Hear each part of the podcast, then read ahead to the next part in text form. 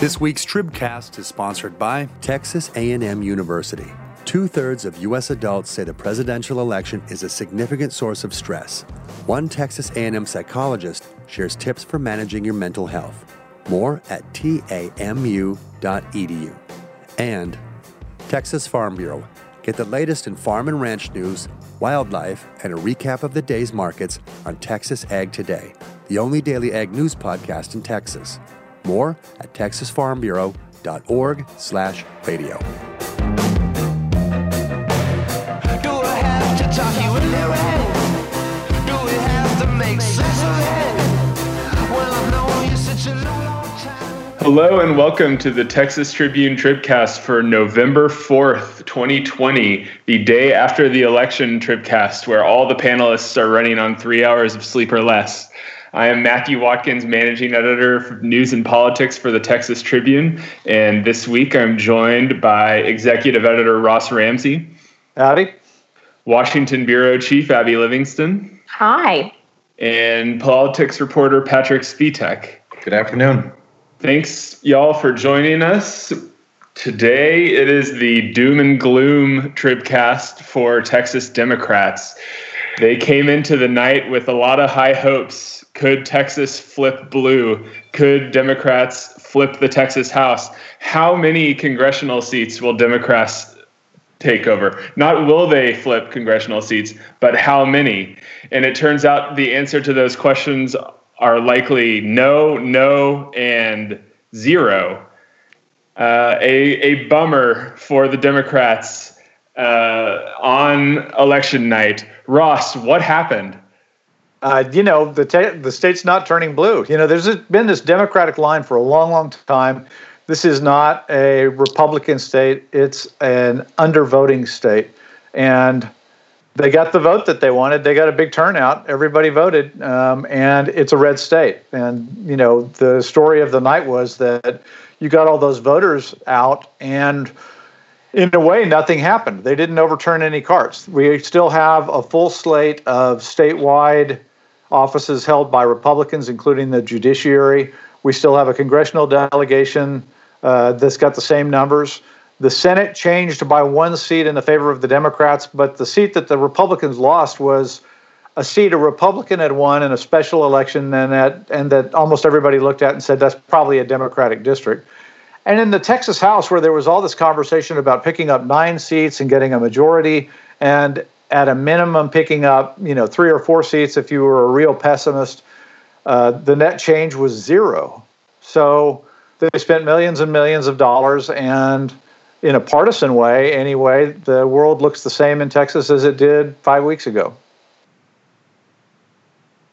Right. I mean, some of those house races in particular, I mean, some people who we thought were in big trouble, you know, the Angie Chen Buttons, the Morgan Minor, Myers might have actually survived here. I mean, it's just, uh, did, did anyone see this coming, Patrick? Is this, I mean, in terms of Republicans' goals, is this beyond a lot of people's kind of range of expectations here?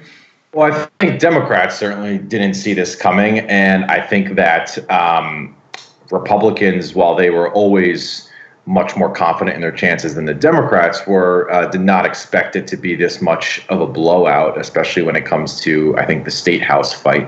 Um, I mean, all the signals from Republicans in the lead up to Tuesday when it came to the state house fight was this is going to be really close battle to the finish. I think that's what the president of the Republican State Leadership uh, Committee had told us and other reporters. Um, so they were bracing for a really close finish. And as you may have just pointed out, it's looking like Democrats are not going to even have a net gain of any seats at this point in the state house. And so I'm sure Republicans are probably, even though they were always feeling a little better than Democrats were, um, you know, are still probably a little shocked at, at their fortunes right now. All right, let's let's just kind of go down the ballot here and talk about what were the marquee races uh, coming into last night. You know, obviously the top of the ticket, the race for president. People were talking about could could Biden kind of pull off an upset here? Um, that you know the who will be the next president remains undetermined. We we just saw some some uh, news outlets call Wisconsin for Biden uh, before we jumped on here, which is a, a, seems to be a good sign for him, but still you know too close to call right there. But Texas is certainly not too close to call. A six percent margin, uh, that's about three percentage points uh, smaller than the margin in 2016. Uh, but Abby I think fair to say Democrats had been hoping for a little bit closer than that, wouldn't you say? Absolutely. Um, I think that there's uh, a couple things going on. Um, one, I do think, despite all the hollering in the state at the Biden campaign to come uh, invest more time and energy in Texas, it probably was a pretty smart move in retrospect of the Biden campaign to kind of do what they needed to do to appease the Texas delegation and not veer off because I think there would be a whole bunch of uh, blame going at them for looking at Texas in retrospect, and they're still battling it out for, I guess, Michigan and Pennsylvania, which that was sort of the game plan. Um, but yeah, absolutely. And um, you know, I posed the theory that maybe down ballot candidates could lift Biden, and that was absolutely wrong. I mean, these candidates, um, uh, I can't tell you how I, the, the central thing going on here behind the scenes is just how bad the polling was all across America. And this was public polling, this was private polling that reporters see and hear about. Um, I will say there was one pollster who had a pretty good handle toward the close of the Texas races, and that was Ragnar Research. Um, I was briefed on some of their polling, and there was a sense that Republicans were starting to come home in the final stretch in some of these down ballot races, and it was giving um, some reassurance. But um, it's uh, if I even touched that publicly, Democrats would jump all over me in disbelief. And so um, I, I, just think that there was um, a big polling problem, and also. Um, more down ballot. The metrics that I've been trained through other news organizations to look at races just don't matter anymore. And that's specifically fundraising. Um, there was so much hope and investment put into races in this state. And um, one of the reasons fundraising matters is because it reflects an organization's or a campaign's organization structure. Is this candidate doing what they need to do um, to be disciplined? Um, and uh, when the money comes in, maybe a little too easy through Act Blue, I think it can inflate um, a candidate's chances. But um, yeah, so I think you know they made a little progress at the presidential level, but that's all you can really take away from this for the Democrats. And, and one thing I think a lot of people were looking at last night were some of these counties in South Texas, areas that um, have traditionally voted Democrat in recent years. Um, Hillary Clinton performed pretty well. We saw Joe Biden not do very well there in the primaries, and that continued into the uh, the general election. You know, some of these counties that um, you know Clinton was winning by 30 and having that margin cut in in half. Uh, you know, Trump winning Zapata County, which was just kind of stunning to see. Uh, Ross, what do you make of of what happened in South Texas yesterday? Well, I think it was a train wreck. You know, the the numbers for Trump were still bad down there, but they weren't as bad as the Democrats need for them to be to offset other areas of the state. Um, the Biden campaign, you know, was showing some problems in numbers with Hispanic voters in some of the polling. Um, and, you know, there were some late notes from some of the Democrats in Texas. Uh, uh, Hinojosa, the chairman of the, Gilberto Hinojosa, the chairman of the Texas Democratic Party, said, you know, they need to do something in South Texas and get things going down there. They didn't generate the votes that they needed. Um, and you can see some of those. Um, you can see it in other races as well. You know, there were a couple of Abby can talk about these a little bit better, but there were a couple of congressional races down there that weren't on anybody's radar. They were unexpectedly close. I don't know as we speak whether the big change here was in turnout, whether we didn't get the turnout that would be expected, you know, as other parts of the state, you know, increase their turnout, whether this part of the state increased its the same way, or whether there's a change in sentiment, whether these are some voters changing their minds, moving from the Hillary camp before to the Trump camp now. Um, but you know, it's clearly a real problem structurally for the Democrats, and, and it sticks out on a map. It's a geographic problem, as you said. You know, there are counties down there that are red that have never been red before.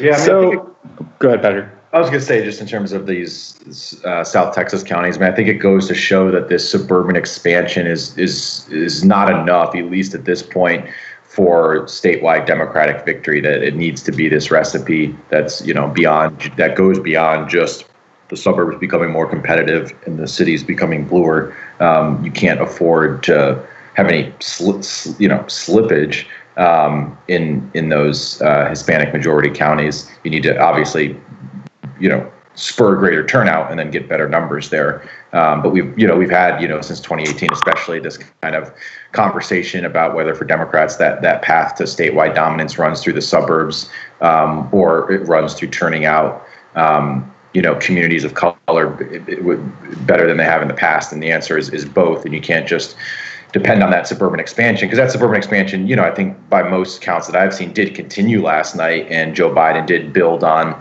um, you know, margins, previous margins in places like Fort Bend County and Hays County, um, but it just it's just not enough. It has to be part of this recipe.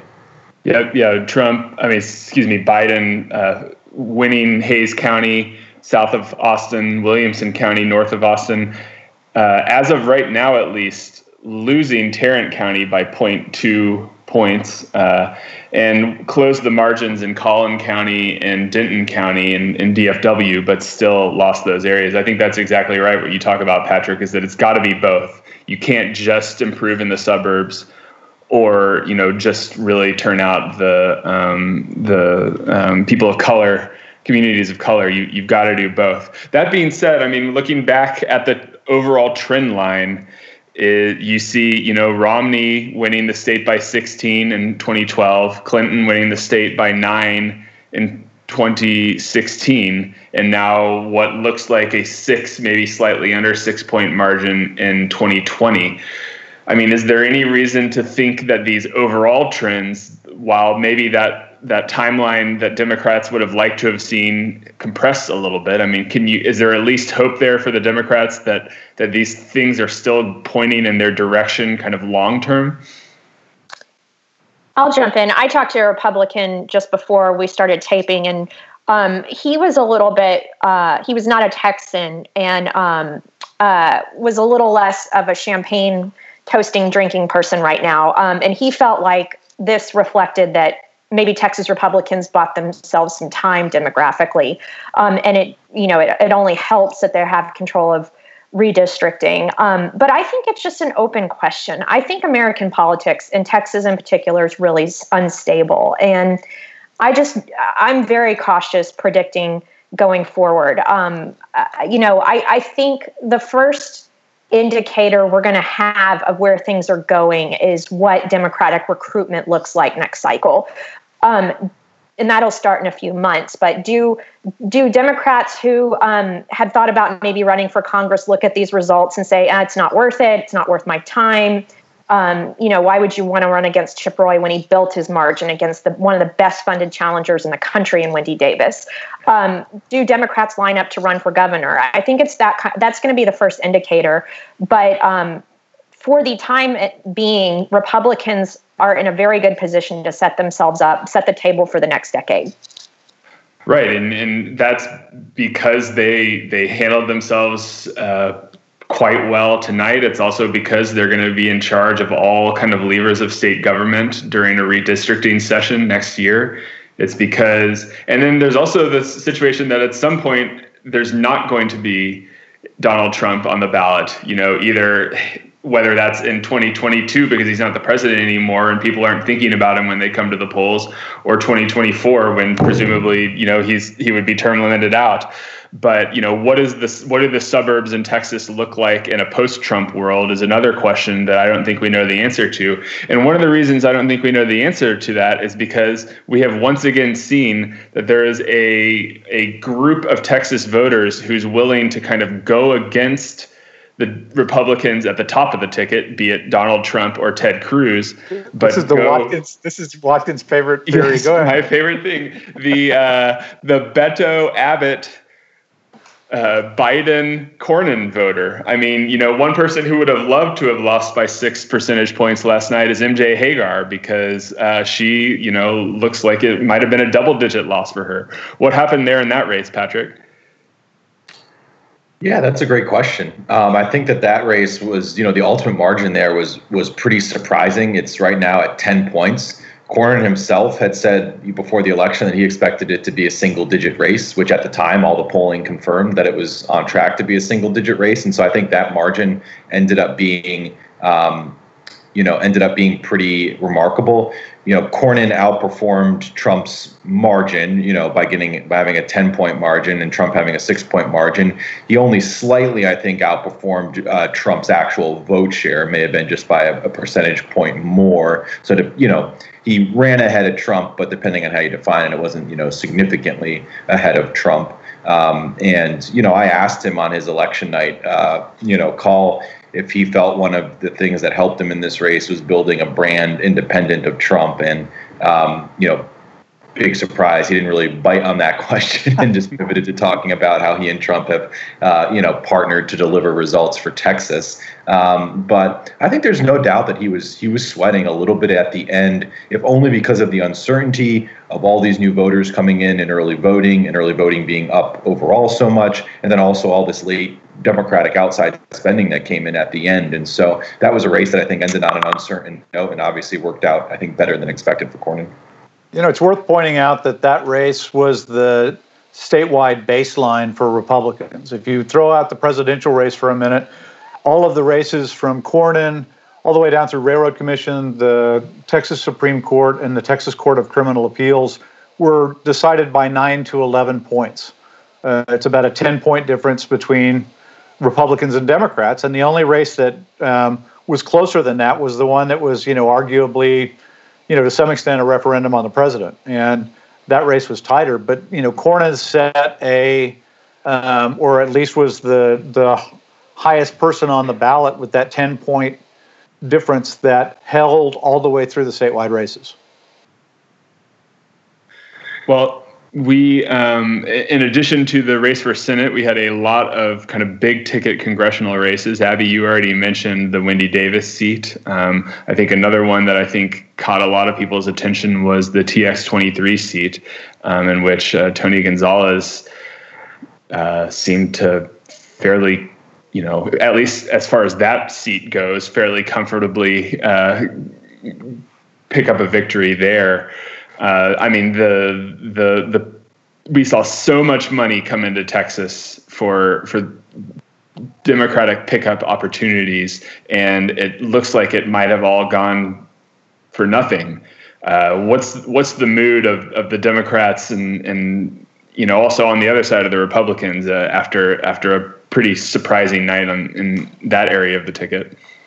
In Washington, um, or national, I guess, because not everyone's in Washington, but uh, Republicans are clearly jubilant. Um, the the description to me is startled. Um, there there were a number who were bracing for cataclysm um, as recently as a couple days ago. Um, the Democratic caucus is about to rumble. Um, there is a congresswoman in South Florida named Donna Shalala who lost reelection, a Democrat. She's a very prominent person. She's a former cabinet member and she was not even put on the um, Democratic kind of they call it red to blue or not red to blue, but uh, front line, which is the kind of like signal to donors this person's in trouble, an incumbent, we need to take care of them. Um, and then they went on offense in Texas, and so um, there is a lot of anger and blame going around the Democratic caucus right now. I did ask one senior uh, Capitol Hill Democratic aide, you know, does did you feel like your hand got burned on the stove of Texas? And he laughed and said yes. Um, but I was like, does that deter in the future? And he was a little bit um, hesitant. He said, clearly there is a problem um, with polling and there is a problem with um, Hispanic outreach within the party. The polling problem has got to get fixed before they can make any strategic decisions going forward. Um, but he seemed to, the thing he pointed out about, about midterms is generally they go against the president. And at this point, it looks like Biden will be president. But um, Democrats tend to overperform in recent years when Donald Trump is not on the ballot. Um, and so there's a little bit of glimmer of hope that maybe something can be done in Texas. So it wouldn't shock me if they start playing in Texas, but um, not to the scale that they did this time. Um, but additionally, um, going back to South Texas, Congressman Vicente Gonzalez, a Democrat, right now is only up by about three points, and that is supposed to be a safe Democratic seat. With so much voter turnout, I was I kind of had a hunch something like that would happen, but it never dawned on me it would happen down there. And so when Democrats look at Texas, their first objective is to defend Colin Allred, Lizzie Fletcher, and Vicente Gonzalez is now added to that list. And nothing else can happen um, in their priorities until those seats are protected. And so um, I think you're going to see a much more conservative approach going forward to Texas in the sense of strategic conservatism.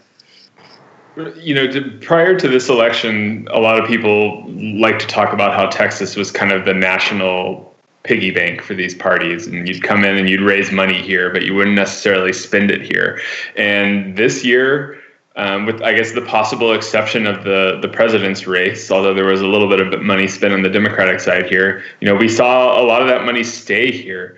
Do you think, Ross, that there's going to be a credibility problem with the people who were you know trying to get people to spend money here that to say you know how are you going to come to me in 2022 or 2024 and say spend money in texas when we dumped all this money into the state and it got us nothing?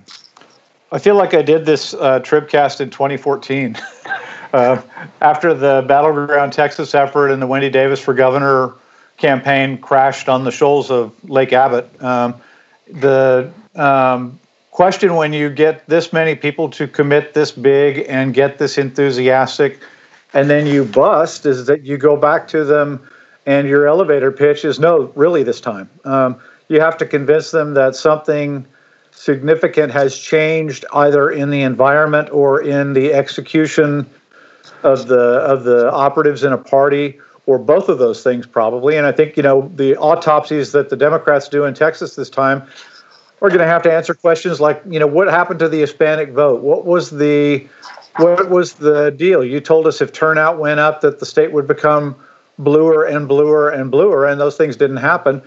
And we also spent, you know, a bazillion simoleons on a bunch of races that produced absolutely nothing except for one Senate seat in West Texas. So, you know, if you go to you know if you go to the you go out elephant killing go out and find the big animals with a lot of money who are going to support your campaign you're going to have to answer all of those questions. Um, i think at some point you know some of these are going to go their own way. You know it's increasingly easy in politics to go around the parties and have your own PAC or your own organization or things like that. You know a lot of this money is entrepreneurial entrepreneurial and I think they're going to look at a lot of things like that and say, look, the, the old structures aren't, aren't working for us.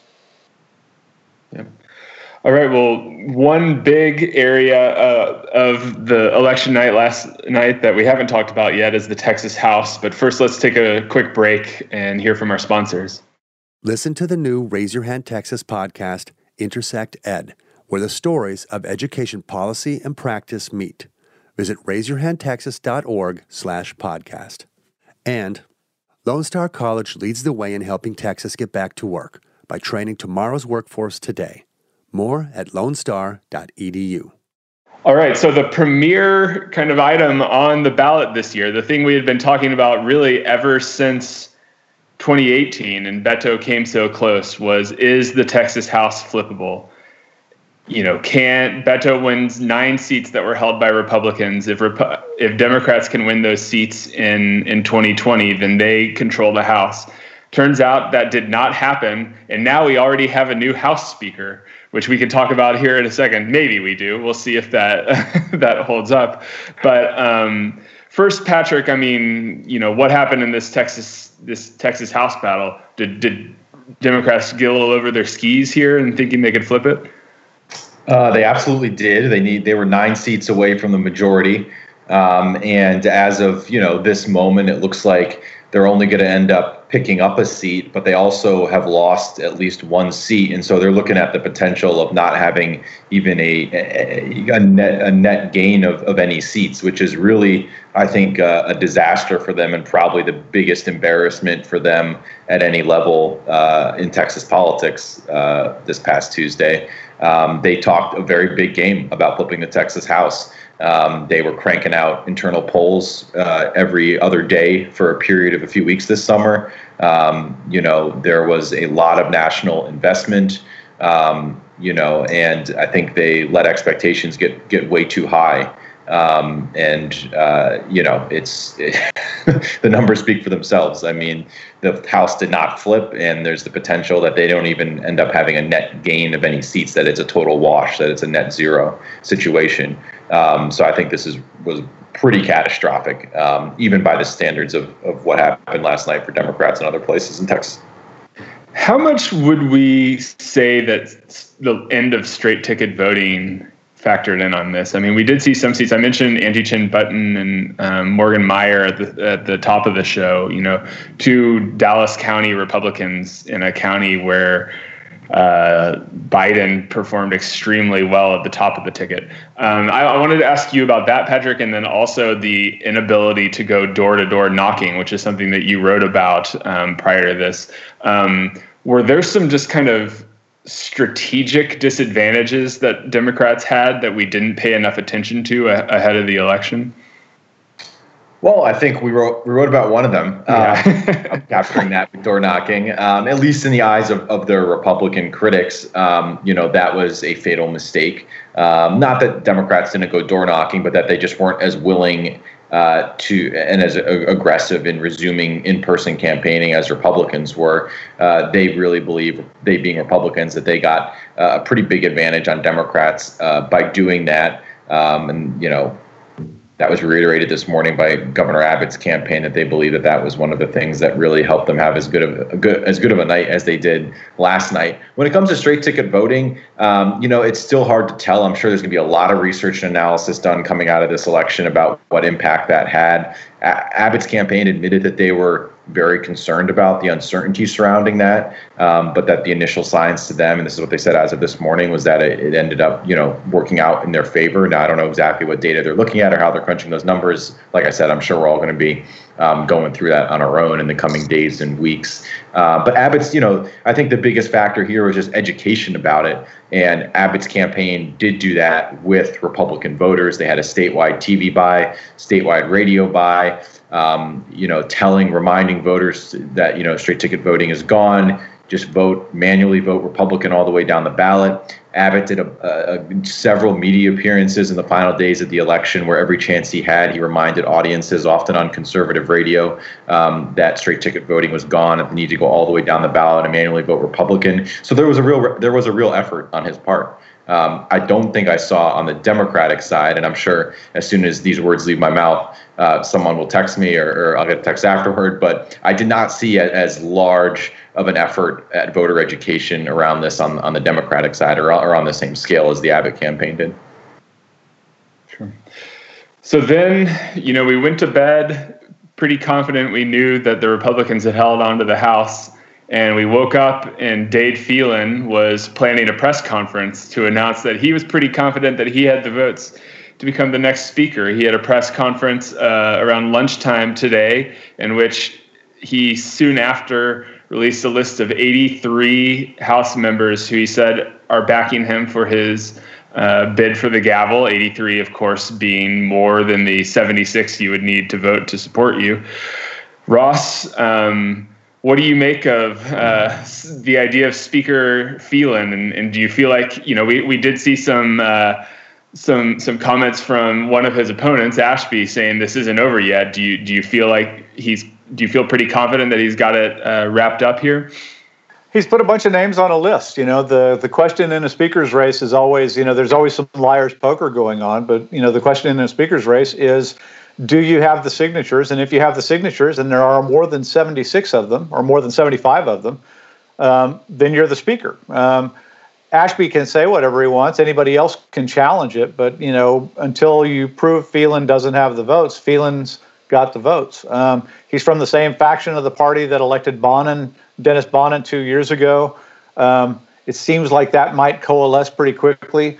A couple of the important Democrats who were in the race until the Democrats didn't have the House, Senfronia Thompson, Joe Moody, uh, they've signed up. Um, he's certainly got the momentum, even if it turns out that he doesn't have the votes. And I don't have any reason to think he doesn't have the votes. You know, yeah, mentioning the Democrat, obviously has Democrats on that list, including some of the, the, the people who were previously uh, running for Speaker on the Democratic side. I think the swiftness, though, in which he was able to put together this list including the Democrats after the election last night, uh, goes to show, um, you know, how aggressively at least that block of Democrats is trying to, you know, consolidate behind a speaker a Republican speaker that they view as most palatable to their cause or their, their policies and their agenda, which, you know, as we've seen before in speaker politics in Texas, you know that is uh, a blessing and a curse because it signals to folks in your own party that you know the Democrats like you. They think that they're, they're going to get compromises uh, out of you, and they're going to get an agenda that they you know would would prefer out of you. And so, um, don't think this is over yet. As as you pointed out, Trent Ashby, another speaker candidate, um, is not you know dropping out of the race. You know upon this news, and you know wants to continue forging forward. Um, and I'm sure there'll be some um, you know conversations within the caucus about whether Phelan is uh, you know conservative enough or is going to, as a result of this Democratic Republican coalition he's put together, could you know sell out uh, Republicans in certain policy fights. May I jump in with a quick question? As the outsider, what's he like temperamentally? Uh, he's, you know, he's pretty even keeled. He was the chairman of the State Affairs Committee, which is uh, a little bit like the House Bomb Squad. They get all of the really gnarly or a lot of the really gnarly bills over there, and they didn't have an incident. So that's, you know, that's a, that's a pretty good sign. Uh, he's even-handed enough that uh, the members weren't storming about, mad at him for withholding this vote or holding that vote, whatever. Um, he was a House staffer before he was a House member. Um, kind of came up that way, so he understands the culture of the House. He understands the sibling rivalry between the House and the Senate. Um, he's conservative, but he's not in the Freedom Caucus part of the Republican Party in the House. Um, I mean, all of that sort of checks the boxes. And you know, the other box that he checks that seems to be a, a feature and not a bug for speakers lately is a lot of people look up and go, "Now, who is this?" Um, so you know, I, I, think there's you know there's not a, a lot of Dennis Bonnen may be a, an exception to that, but there's not a lot of um, marks on him in terms of he made me happy or he made me unhappy in that fight and this fight and the other fight. So there's not a he doesn't have a, a history in the House problem. Um, I do think that there's a possibility here that to kind of to Patrick's point that there might have been a pinky swear before this election where a group of Democrats running for Speaker and a group of Republicans running for Speaker sort of exchange secret vows to if it's your side, I'm with you, and if it's my side, you're with me. Um, the way this came together so quickly kind of argues that there were some of those kinds of informal pacts in place because um, we haven't even got a final final count on the House. You know, we've got a couple of races that might be contestable, but we've also apparently got a speaker. We shall see. Uh, as you said, a lot can happen between now and January, but having that list out there is certainly a good sign for you. That is all we have for today. And uh, thank you guys for talking about a uh, very interesting election in 2020. And uh, now on to 2022, I guess. Too soon. I need a nap. oh, and we and we also have a legislative session come January, so plenty plenty to talk about on the Tribcast moving forward. Um, I want to say uh, thank you again to Ross, Abby, and Patrick. Thank you to our producer Michael Ray, and thank you to our sponsors Texas A&M University, the Texas Farm Bureau, Raise Your Hand Texas, and Lone Star College. Have a great week, everyone.